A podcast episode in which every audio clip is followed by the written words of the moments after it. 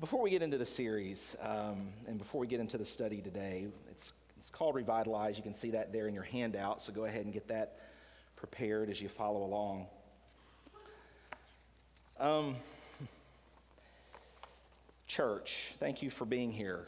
Thank you for being at church. We call it church. Um, today, we are not at church, though. I want us to get, to get this thought in our head that we're not at an event or a building, but rather we gather as the church as we raise our voices together in worship and we sit together to hear God's truth for our lives. And God calls us today to renew our minds to His truth, for it's in the receiving of His truth that we're set free and that our lives are transformed. Uh, this time of year for me is very special because it was around this time of year 10 years ago, and Facebook is old enough now that it's starting to remind us of what happened 10 years ago in our life. And man, it, it's gone by so fast. But 10 years ago, around this season, we were on our way back from having a week of a visit with you as a church family when we were praying about coming as uh, a part time assistant pastor to serve in the youth program. And Rebecca and I were on our way back to Indiana, driving over the I 65 bridge across the Tennessee River, and she opened up a card that one of the church members here at Fairview had written to us. And just some very uh, encouraging words that they wrote to us. And, and, and in the midst of that card was a verse that really solidified in our heart and gave us peace that this was where God was leading us 10 years ago. And that's the verse, Acts 16, verse 9 when Paul had a vision of a man from Macedonia. And the very last part of that verse, the man from Macedonia says, Come over into Macedonia and help us. And the Lord used those simple words from that scripture to just solidify in our hearts that He was indeed leading us back to my hometown, of which I really had no plans or grand desires or thoughts to go back to my hometown. Um, but in the end, it's, it's right where God wanted us as we look back over 10 years of history.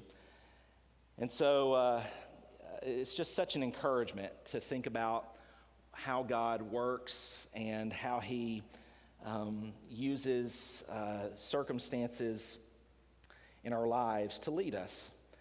And as your pastor over these last nine years and being here for 10 years, probably the greatest question that I wrestle with as a pastor is the following question, and that is this Is the church that God has called me to and entrusted me with being led to spiritual health and vitality, or is it in the process of dying? Now, maybe that sounds a little drastic. Maybe we're not in the process of dying, but certainly, um, just as we can be physically, many times churches can be sick and um, they not know it or maybe they do know it. Maybe they're, maybe they're starting to see some signs of sickness. And, and so, with that in mind, and with just thinking about 10 years of history as your pastor, and really coming up to a new decade, I mean, folks, we're about to hit 2020, and we're going to be into a completely new decade as a, as, a, as a world, as a nation, as a church.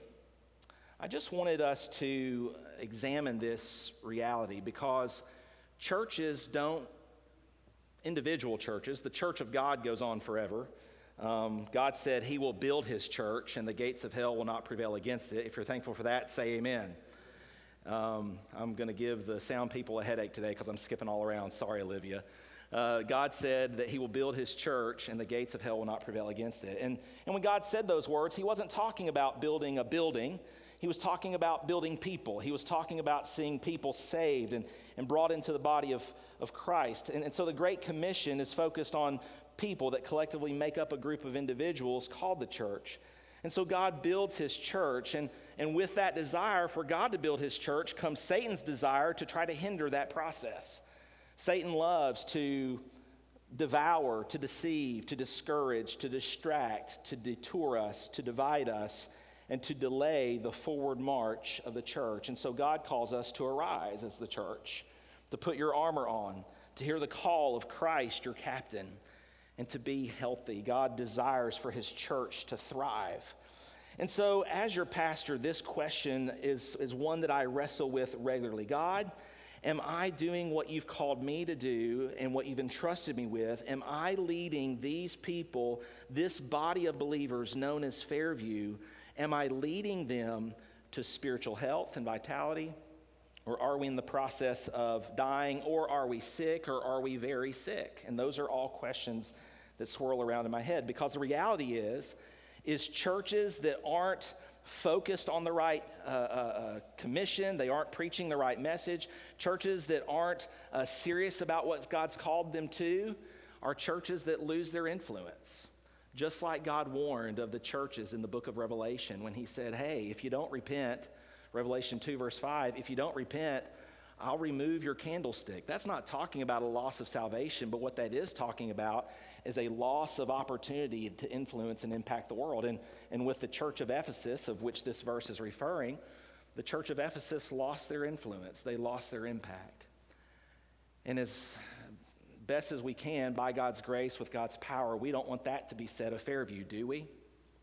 Do you want to be a part of a thriving, growing, healthy church? I know I want to pastor that kind of church. And I hope that over these next several weeks, as we look at spiritual health in our local church, that we will all get encouraged and exhorted and motivated to see that this all rests on all of our shoulders as the body, as the collective body. It can't just be placed on the staff to make sure that we have a healthy and vibrant and thriving church. It requires every single one of us to be on mission together. And so, with all that said, we're going to be looking at a series here entitled Revitalize, a church health checkup if you were sick and you were showing symptoms of an unhealthiness in your body, you would desire to get an accurate diagnosis of your situation so that you could seek out a remedy for your sickness. Everyone wants to be healthy, but the reality is, health, for the most part, is intentional. If you do not address symptoms of bad health in your life, they can lead to further disability or even death.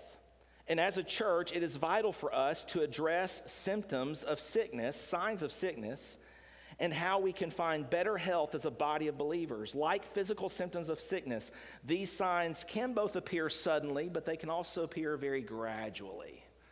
And that's most of the time how it happens in, happens in churches. We get comfortable, we get complacent, and these, sick, these symptoms start to appear gradually.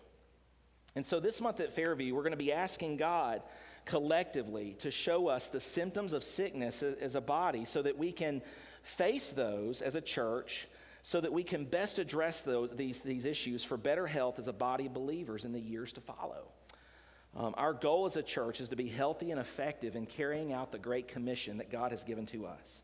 And so today we begin with a study in Matthew 25 and look at a parable that applies to our church life and how we respond to the great blessings and gifts that God has entrusted to us as a body of believers. Every investor expects a return on their investment. Are there anybody, is there anybody out there that invests and expects no return on their investment? Okay, good. Just wanted to check. All of us, if we invest, if we save into companies and into projects, we hope that there's a return down the road. And the reality is, God, as the good master of our lives, has invested into us.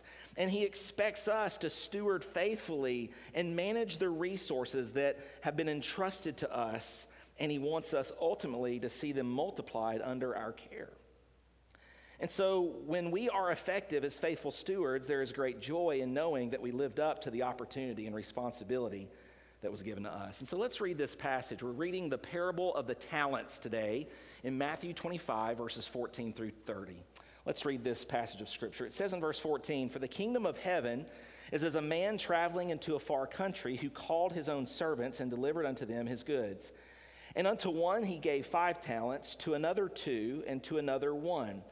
To every man according to his individual or several ability, and straightway took his journey. Then he that had received the five talents went and traded with the same and made them other five talents. And likewise, he that had received two, he also gained other two. So notice, with the first two guys, they basically doubled what had been entrusted to them. But he that had received the one, verse 18, went and digged in the earth and hid his Lord's money. And I couldn't help but, when I read this, think about all those old timers that, that used to take their tin cans and bury them in the backyard. and they would end up passing away, and their relatives and their descendants would find their, their uh, stash. You know, I just I, I, couldn't help but think about that. Um, verse, verse 19. So, so, so this evening, you know, you want to get your metal detector out and go out in your backyard and see if Uncle, Uncle Paul left anything for you. Verse 19. After a long time, the Lord of those servants cometh and reckoneth with them. And so he that had received five talents came and brought other five talents, saying, Lord, thou hast delivered unto me five talents. Behold, I have gained beside them five talents more. His Lord said unto him, Well done, thou good and faithful servant. Thou hast been faithful over a few things. I will make thee ruler over many things. Enter thou into the joy of thy Lord. He also that had received two talents came and said, Lord, thou deliverest unto me two. Behold, I've gained two other talents beside them. And his Lord said unto him, Well done, good and faithful servant. Thou hast been faithful over a few things. I will make thee ruler over many things. Enter thou into the joy of thy Lord. Then he which had received the one talent came and said, Lord, I knew thee that thou art a hard man reaping where thou hast not sown, and gathering where thou hast not strawed. And I was afraid, and went and hid thy talent in the earth. Lo, there thou hast that is thine. Basically, he's saying, There you go. I hid it, buried it, because I knew you was a hard man. I was afraid. Here you go. That's, that's kind of the attitude here. Um, verse 26 His Lord answered and said unto him, Thou wicked and slothful servant. Thou knewest that I reap where I sowed not, and gathered where I have not strawed. Thou oughtest therefore to have put my money to the exchangers, and then at my coming I should have received mine own with usury, with, with interest. Take therefore the talent from him, and give it to him that hath ten talents. For unto every one that hath shall be given, and he shall have abundance, but from him that hath not shall be taken away even that which he has. Well, that doesn't sound like a social welfare program in verse 29, does it? Verse 30 And cast ye the unprofitable servant into outer darkness, and there shall be weeping and gnashing of teeth. And so the context of this passage is interesting. Um, Jesus is in the midst of giving three parables. He would often do this. Uh, evidently, the Lord liked trilogies. And so think of your favorite trilogy, book, or, or movie. Uh, Jesus was in the midst of a trilogy of parables here. And what we have to be careful with with parables is not to take too much deep theological truth from, from the parable. Um, we're not going to get off in the tall weeds today talking about what was the weeping and gnashing of teeth in the outer darkness. Uh, what, was, was the one servant who had the one talent, was he saved and then he lost his salvation? Was he, was he, was he saved? But is this kind of the millennium where, where, where there's going to be suffering of loss? We're not going to get too deep into all of those theological implications because here's the point. When you're studying scripture and you're dealing in a parable, you want to be careful how much theological implications you pull from the parable. You want to stick to the main point of the parable. And what's the main point of the parable? Well, the main lesson in the parable is stewardship but it's stewardship in light of the Lord's return. We're going to look at a passage here in a second, back, back in Matthew 21, that really sets up these three trilogies and these three, illust- or these three stories, this trilogy, and the illustrations that Jesus is trying to, to make. And so the context of this passage is uh, this is a collection of three parables. There's one on 10 virgins, there's one on the sheep and the goats, and then this parable, the talents. And we're given, and these parables were given in context of the return of Jesus. If you look there in Matthew 21, verses 42 and 43, he's talking to his disciples and he's talking to the elders of, of Israel. And he says, Have you never read in the scriptures, the stone which the builders rejected has become the chief cornerstone? This was the Lord's doing, and it is marvelous in our eyes, quoting a passage from Psalms 118. Therefore, I say to you, the kingdom of God will be taken from you He's talking to Israel. The kingdom of God will be taken from you and given to a nation bearing the fruits of it. Who was he talking about there at the end of that passage? He was talking about you and me, the church. He was talking about uh, this institution of the, of the church age and of the body of Christ, Jew and Gentile, coming together as one. And we talked a little bit about that last week in our message with, with the gospel and how it broke down the middle wall of partition between the Jew and the Gentile. And that really gives us the mission's heart that we should have as a church, the gospel. And so the reality is, here in this passage, you see a master who has three servants, and this master has entrusted resources, opportunities, and influence to these three servants. And here's the reality that master wanted a return on his investment. No one expects to make an investment in something that will not produce a return on their investment. And so that's just obvious. The, the universe operates by the principle of sowing and reaping. Galatians 6, 7, and 9 tells us about the principle of sowing and reaping. And the reality is, you always reap what you sow. You always reap, most of the time, more than you sow. If you plant a little apple seed, you get a whole lot of apples on an apple tree. So you always reap what you sow. You always reap more than you sow. And you always reap later than you sow. It's a process. And so the reality is, this master left these talents, these, these resources with these three servants, and he expected that those resources sown into these three individuals would produce a return on his investment. What's the application for us? It's obvious. Now, we're going to apply this both individually to our lives, but really the main focus in these studies over the next four weeks in the month of September is to ask ourselves how does this apply to us as a church practically? And so the message today is mainly for believers, for, for the church. But if you're not a believer in Christ, uh, I want to encourage you uh, trust the Master, trust Jesus Christ. He loves you, He wants to bless your life with joy. See that? Enter into the joy of thy Lord. So, this message is for us as believers, and we're going to be applying these principles specifically to the life that we have as a church family. And so, the question is this, or, or, the, or the statement is this God has invested in the Fairview Baptist Church. Amen. There's no doubt that uh, Fairview was started in 1902. That's old. Uh, I wasn't around then. Um, that's a long time. And 10 years ago, we very uh, indelibly had marked upon the history of our church an incredible investment from God. Only God could do, only God could do what He did 10 years ago to relocate us out here to where we're at today. And so God has entrusted to us property, a building, but more importantly, God's entrusted to us people and an influence and a testimony and an opportunity. A great door of opportunity is open before Fairview, and God has invested into us. And you know what? From this passage, we get this simple truth is that God has entrusted to us resources, opportunities, and influence, and He expects for us to use wisely these things so that there is growth and a return on His investment. And so, I want to point out four truths to you today about stewardship and about what God's entrusted to us and how we apply this, yes, both individually, but more importantly, corporately as a church. Number one, the first truth we see in this passage is, is that God has given to us a stewardship. God has given a stewardship to us. Look back at verse 14. For the kingdom of heaven is as a man traveling into a far country who called his own servants and delivered unto them his goods. I want you to notice a couple of key words in this first verse that we just read. Notice that it says that he called his own servants and delivered unto them his goods. Two points. We are God's servants. Ultimately, we're his sons and daughters, and we're serving in the family business. So, so we are his, and what he has entrusted to us is his. Now, now people don't like to hear that today. People, people don't like to hear that what they have is not theirs. But folks, we know the harder we try to hold on to something, the quicker it slips through our hands. So you know what? God's trying to encourage us today through this parable. Live open-handed live with the reality of understanding that there's going to you, you, only have so many days and so many opportunities in this life and live with an open hand allowing god's blessings to simply maybe rest for a moment in your hand but then to be passed on to someone else.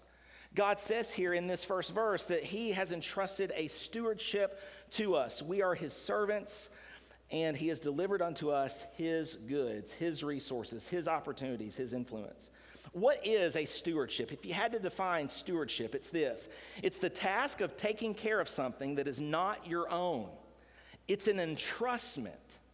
It's a responsibility to care and manage someone else's resources, opportunity, and influence. And do you know what I think of when I think of the word steward? When I think of the word stewardship, the first thing I think of, You're going to find out a little bit more about your pastor through this next slide, but this is what I think of Denethor, the steward of Gondor. How many of you know who I'm talking about? Denethor, if you've read the books, the Lord of the Rings trilogy written by J.R.R. Tolkien, a Christian, he actually led C.S. Lewis to Christ. And so, wonderful uh, uh, Christian authors. And uh, so, this is the Lord of the Rings. And, and uh, Denethor, he was the steward of Gondor. He was the 26th steward of Gondor. And what was the problem with Denethor? He took ownership of the kingdom of Gondor, which was not rightfully his. There was only one rightful king who was worthy to sit on the throne of Gondor, and it was not his to take. And by way of illustration today and application, there's only one rightful king of the universe. There's only one rightful king of your life, and you and I are not it. God has called us to be merely stewards. Not to ever allow ourselves to think that somehow we're entitled, to think somehow that we're owners. No, everything we have in this life is given to us by God. The question is do we see ourselves as stewards or do we see ourselves as owners? Do you see yourself as a steward or do you see yourself as owner? Do you see this, do you see this church as your church or do you see this church as God's? Do you see uh, your preferences or do you see God's mission in view? What are some truths about a steward? Number one, a steward lives for the day that he will return his master's goods to him. Do you see that here in the story? Two of the, two of the stewards lived for this return when the master would be able to receive back what had been entrusted to them. So a steward lives for the day that he will return his master's good to him. An owner believes his possessions are his to spend in any way he sees fit. Everything we have in this life ultimately belongs to someone else. We are merely holding them for the day of accounting. So the challenge for us is, again, to live empty handed. So a steward lives for the day when his master's goods are returned to him. Number two, each steward or servant has a different amount that's entrusted to him has a different amount. Look at verse 15. Look at verse 15 there. It says, And to one he gave five talents, to another two, to another one, to each according to his own ability, and immediately he went on his journey. So notice that a steward lives for the day that his master's goods will be returned to him. But number two, each steward is entrusted with a different amount that God has given to him. Everyone receives something, but not everyone receives the same amount. And this is okay. And this is actually good news because God's not comparing your efforts to those of another. That's not the, the, the, the, principle here in this passage. What God is looking at is what He's entrusted to you. This is not the great competition, this is the great commission. And so it's an entrustment of influences and resources for kingdom impact. This is actually very comforting to me. And let me tell you how it's comforting to me is is, is this because it's very easy for preachers to be competitive and to look at what other preachers have and to look at how big other churches are and, and how big their influence is. And, and preachers get caught up in this, all while claiming that we're just doing the work of the Lord, of course. But here's the great news you know what? God's entrusted me what God's entrusted to me, God's entrusted to you what God's entrusted to you. And so we don't have to be in competition with other Christians. That's not the issue here. We are being called to live and give an account for what God's entrusted to us. So a steward lives for this day when, when, when he knows his master's goods will be returned back to him. A steward understands that what God has entrusted to him is, is enough, it's okay. There's not a competition going on. And then finally, a steward, by definition, is a temporary position. Look at verse 19. After a long time, the Lord of those servants cometh and reckoneth with them temporary, a temporary position. Denethor, steward of Gondor, was only there temporarily. He would not rule and reign forever. And so Jesus' return is sure. Verse 19, he's, he's returning. It might seem like a long time. 2,000 years seems like a long time to us. But sooner or later, the Lord will return and our opportunity to be a steward will be over. So, God has given a stewardship to us. The second truth I want you to see here in this passage is this God desires for us to be faithful in our stewardship. He desires for us to be faithful in our stewardship. Look at verses 19 through 23 again. So after a long time, the Lord returns, and the servants reckon with him. They give an account of their stewardship, verse 20. And so he that had received five talents came and brought other five talents. And we're not going to reread all this, but I want you to notice what the master says about both the uh, servant with the five and the servant with the two, verses 21 and 23. He says, Well done, thou good and faithful servant. Well done, thou good and faithful servant. And he says the same thing there at the end Enter thee, uh, I, you, you've been faithful over a little, I'll make you ruler over much. Enter into the joy of our Lord. I want to focus on that first part of that, that phrase Well done, thou good and faithful servant. How many of y'all want to hear that as believers when you stand before Jesus one day? Raise your hand if you want to hear that. Now, I really want to hear it. You know why I really want to hear it? Because I'm a words of affirmation guy. How many of you know exactly what I'm talking about when I say words of affirmation? There's a book written by Gary Chapman called The Five Love Languages, and I was just uh, starting a new round of uh, premarriage counseling this week, and I was sharing with the couple how my two love languages are physical affection and words of affirmation. And for me, and if you're a words of affirmation person, and, and, and that's a way that love is communicated, we all want to hear those words, but man, for me, that's going to be, I really want to hear it because words, words just light up my soul. And so we all want to hear those words, well done, thou good and faithful servant. We all do. We want to know that our lives meant something and they made a difference. We want to know that in some way we made a difference with a life that God so wonderfully redeemed and rescued and restored. He gave to us this incredible gift of new life in Him, brothers and sisters. New life in Him. And we certainly want to stand before Him one day and know that we ran our race well. We didn't place first. Again, it's not a competition with the Christian who's running faster, but we finished. We ran our race well and we're able to hear those words. Now, when you hear the words good and faithful servant, God desires for us to be faithful in our stewardship. How do we quantify and understand that word faithful? I think what's so fascinating about this passage is this. When we think about faithfulness, often here's what we think of. We think about someone who's steady Eddie, stick by the stuff, they don't change. We use that word faithful. And certainly that's part of the word faithful. Uh, God commends other churches for staying faithful to His Word, being unchanging and believing the fundamentals of the truth of the gospel. And in those ways, that word faithful is clearly meaning unchanging, steadfast, stable, unmovable. But notice in this passage how Jesus is using the word faithful. He says, Well done, thou good and faithful servant. And he only gives that commendation to the two who saw their talents multiplied. He did not say to the one who buried the talent, who was steady Eddie, who was stable. I mean, he didn't lose anything that the Lord had entrusted to him, the master had entrusted to him, but he also didn't gain anything. Notice that he said faithful to the two servants who were fruitful. You see, faithfulness is fruitfulness. Certainly, part of faithfulness means that it's fruitfulness, and fruitfulness at its core is the continuing of life through multiplication. And so notice here that these two servants, they were faithful in their stewardship. And how did the Lord quantify, how did the master quantify that faithfulness? By the fact that they were fruitful. Wow.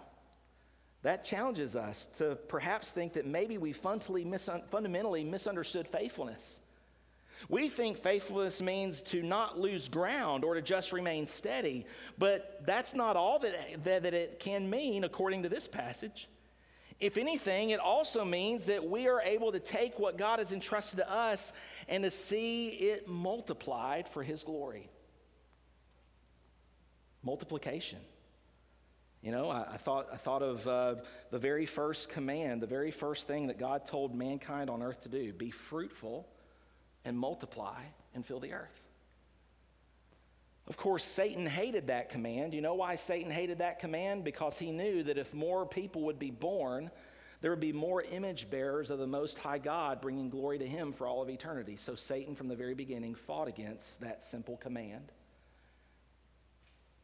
But here's the good news the gospel came along. Of course, the gospel is there from all of eternity, but the gospel gets unveiled in the unfolding revelation of God, and we become new creations in Christ. And God once again gives to us this command through the Great Commission to be fruitful and multiply and fill the earth. So that the whole earth is filled with His glory. And you know what the fruit of love is? Children. Children. That's the fruit of love. The fruit of a loving relationship of, of a body of believers is spiritual children. It's, it's, it's, it's, it's fruitfulness. And so when God desires for us to be faithful in our stewardship, he is putting that in the context of a fruitful life where there is a return on the investment that He has placed with us. And so God calls all of us to be stewards. God desires for us to be faithful in our stewardship. Number three, the result of faithful stewardship is joy with Jesus and not regret.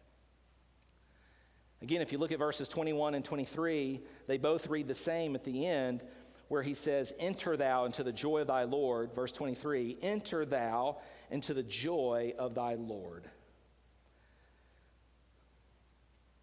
So, the result of being a faithful steward, of knowing that you've ran the race well, that you've taken what God has entrusted to you, that that we take what God's entrusted to us as a church and we grow and we thrive and we seek to be healthy as a church, there's joy. When we'll be able to stand before Jesus and know that as a church body, we ran our race well. Joy. The motivation to be a faithful steward is so that we can share in the Master's joy and to know that we used what he entrusted to our care to bring more people into his joy. You know, there's a lot of debate about the rewards that we get in heaven. Are they actual crowns? Are they metaphorical crowns?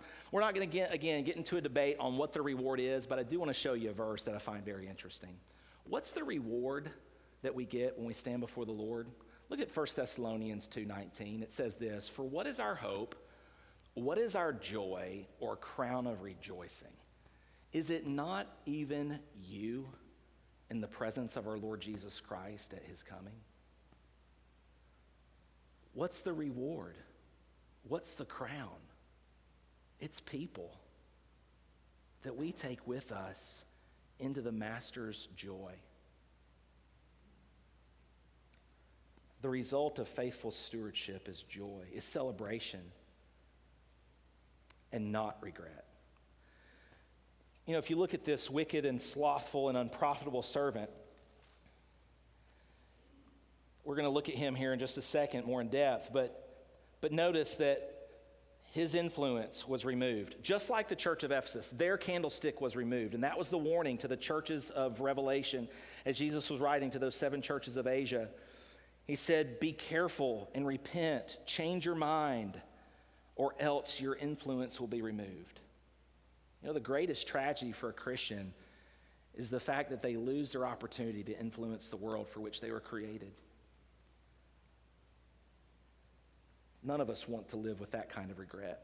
And the good news is, is if you're hearing these words, there's still hope to repent, renew, change your mind about what it means to be a faithful steward and say, God, you've entrusted to me individually, but you've entrusted us corporately as a church an incredible season of opportunity an incredible gifting of resources to be able to make an influence and an impact for the kingdom of heaven, to see our talents double for your honor and your glory. The result of faithful stewardship is joy with Jesus and not regret. And then finally, we see this truth here in this passage, and that is this the greatest influence on our stewardship is our view of God. If you study this unprofitable servant here in verses 26 through 30, actually 24 through 30. Notice what he says in verse 24. He says, Then he which had received the one talent came and said, Lord, I knew thee that thou art an hard man, reaping where thou hast not sown, and gathering where thou hast not strawed, and I was afraid and went and hid thy talent in the earth. Lo, there thou hast that is thine. As you read those two verses, you see that this servant's view of his master affected how he viewed his stewardship and his responsibility. He was disabled from the get go because his view of his master was wrong. And probably the most important thing that we can leave with today as we study this passage is what is your view of your master, of who God is?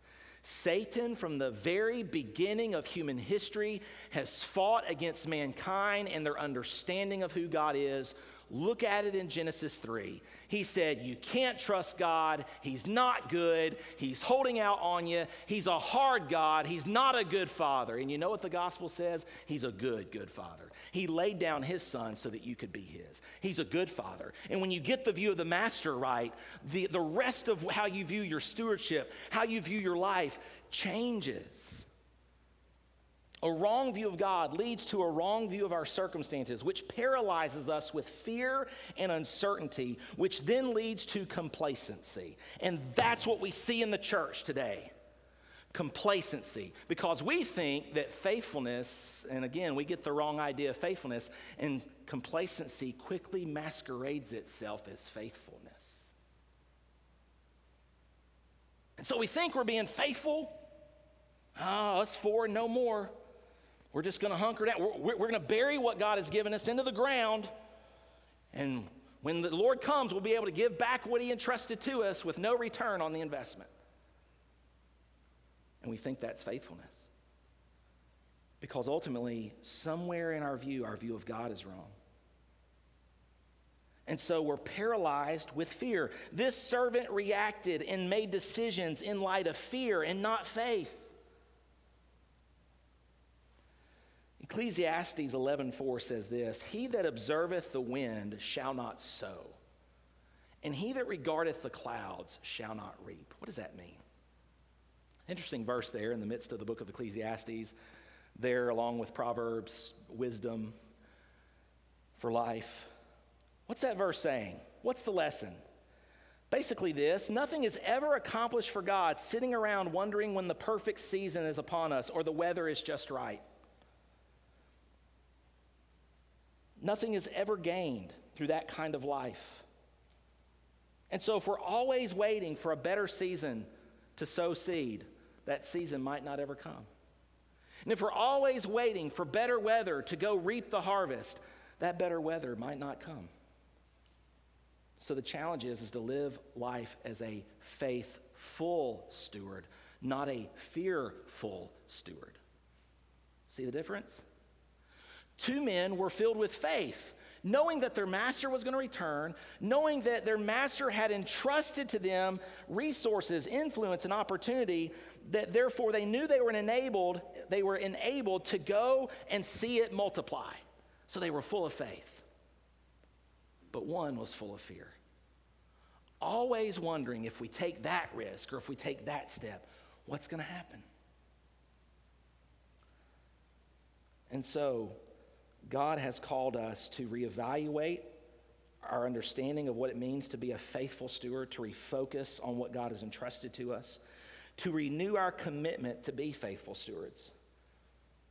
And so the question is how healthy is our church? Well, part of that question is answered in how our church views the stewardship of the resources, influences, and opportunities that God has entrusted to us. And what an opportunity we have going into a new decade knowing that God has entrusted to us what He has and that we have an opportunity to be faithful stewards. If our goal is not to be fruitful and flourishing, then we are not being a faithful steward and we are a church that is not healthy.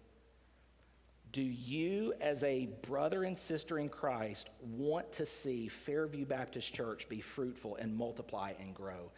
If, that, if your answer is yes, then praise God, you're a faithful steward.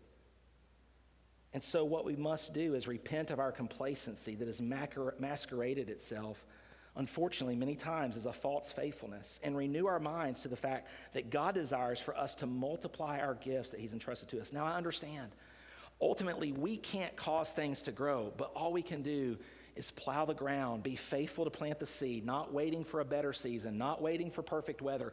All we can do is take the resources and influences and opportunity. And yes, some plant, some water. God gives the increase. We know that. But the reality is here, we see in this parable that faithfulness is tied to this issue of fruitfulness and being a faithful steward.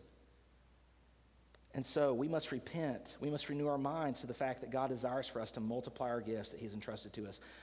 During our time of worship here at the end of our service today, I'm going to ask Jessica if she would be willing to come back and sing that song once again, a beautiful song that encapsulates the gospel. And Rebecca and Caitlin, if y'all come back and sing that song.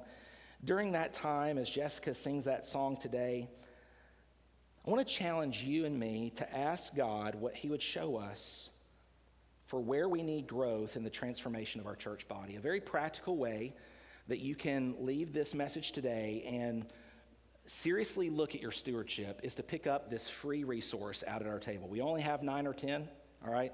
So um, get them while they're the, uh, get while the getting's good, all right? I'll be out there to uh, greet you and to give you one if you'd like one. The title of this book is Autopsy of a Deceased Church. Hopefully, we're not a, I don't think we're a deceased church. We're still here, right? Amen. But are we sick? Or do we show signs of sickness? Could, could you go back to the screen, Olivia, with that book on there? Um, it's right back towards the beginning. There's four, four categories of churches uh, here in America, and this is with a lot of research. 10% are healthy, 40% shows symptoms of sickness, 40% are very sick, and 10%, unfortunately, of churches, and we know this, we hear the news all the time of churches closing their doors and dying. And so as we go from here, what, what, what we have to realize is that, that the stewardship of this local church isn't just one pastor or one assistant pastor, although God has called us to lead. And what we're leading you to do today is to see your responsibility and calling as a steward together with us. And what an opportunity we have to stand before Jesus one day and hopefully hear those words Well done, thou good and faithful, fruitful faithful servant. Enter into the joy of thy Lord. So, our prayer today is that God would grow this church, that He would transform us through and by the gospel, and that God would revitalize this church to multiply the investment that God has made in us. Let's pray.